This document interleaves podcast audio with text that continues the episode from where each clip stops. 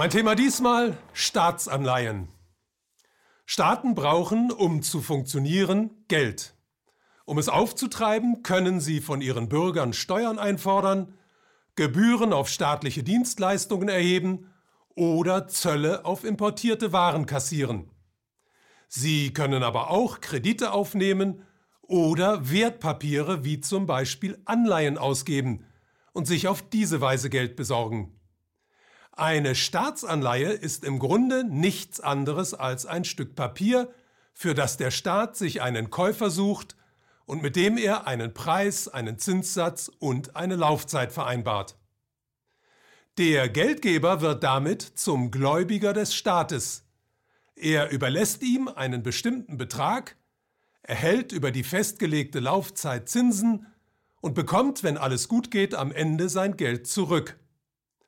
Als Gläubiger traten früher in der Hauptsache institutionelle Anleger wie Banken und Versicherungen auf. Später kamen Investmentfonds und Hedgefonds hinzu. Seit 2015 hat sich das Bild in der Eurozone entscheidend geändert. Seitdem gibt es einen neuen Anleger, der sehr hohe Beträge in Staatsanleihen investiert hat, die Europäische Zentralbank EZB.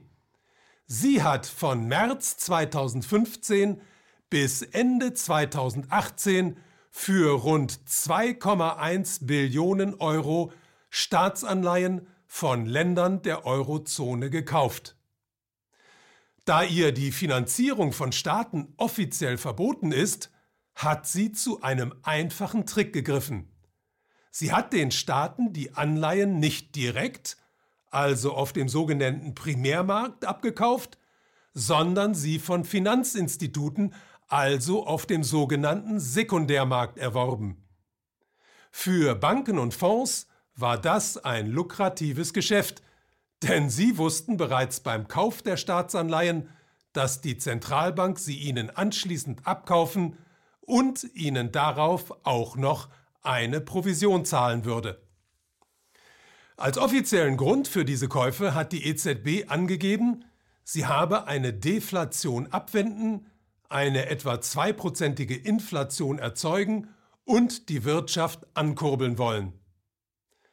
Der Löwenanteil der gewaltigen Summen, die durch die Käufe ins System gepumpt wurden, ist allerdings nicht etwa in die produzierende Wirtschaft geflossen, sondern zur Spekulation eingesetzt worden, hat die Finanzmärkte befeuert und Großinvestoren auf diese Weise erhebliche Gewinne beschert. Profiteure der Staatsanleihenkäufe waren also in erster Linie Banken, Fonds, Großinvestoren und in Deutschland auch der Außenhandel, da die große Geldmenge den Wert des Euros geschwächt und deutsche Waren für das Ausland außerhalb der Eurozone günstiger gemacht hat. Wie aber sieht es mit der arbeitenden Bevölkerung aus? Wie waren die Folgen für sie? Nun, die Wertminderung des Euros nach außen und die Inflation im Inneren haben die reale Kaufkraft vermindert, also zu einer Lohn- und Gehaltssenkung geführt. Und da gleichzeitig die Aktien, Anleihen und Immobilienmärkte geboomt und die wohlhabende Bevölkerung noch wohlhabender gemacht haben, hat die soziale Ungleichheit weiter zugenommen. Auch zwischen den Staaten ist das Ungleichgewicht größer geworden. Der Kauf von Staatsanleihen hat einige schwächere Länder wie zum Beispiel Griechenland zwar vor dem Bankrott gerettet, sie aber noch stärker von internationalen Finanzinstitutionen abhängig gemacht. Während uns also von Politikern und Zentralbankern gesagt wird, die Staatsanleihenkäufe der EZB hätten der Stabilisierung des Systems in unsicheren Zeiten gedient, haben sie durch das Aufblähen der Blasen an den Finanzmärkten und die Vergrößerung des Abstandes zwischen arm und reich sowohl auf nationaler als auch auf internationaler Ebene in Wirklichkeit die Grundlage für eine noch stärkere Destabilisierung gelegt. Dass uns hier einmal mehr ein X für ein U vorgemacht wird, ist kein Zufall, wenn man sich anschaut, wer an dem Prozess der Staatsanleihenkäufe beteiligt ist.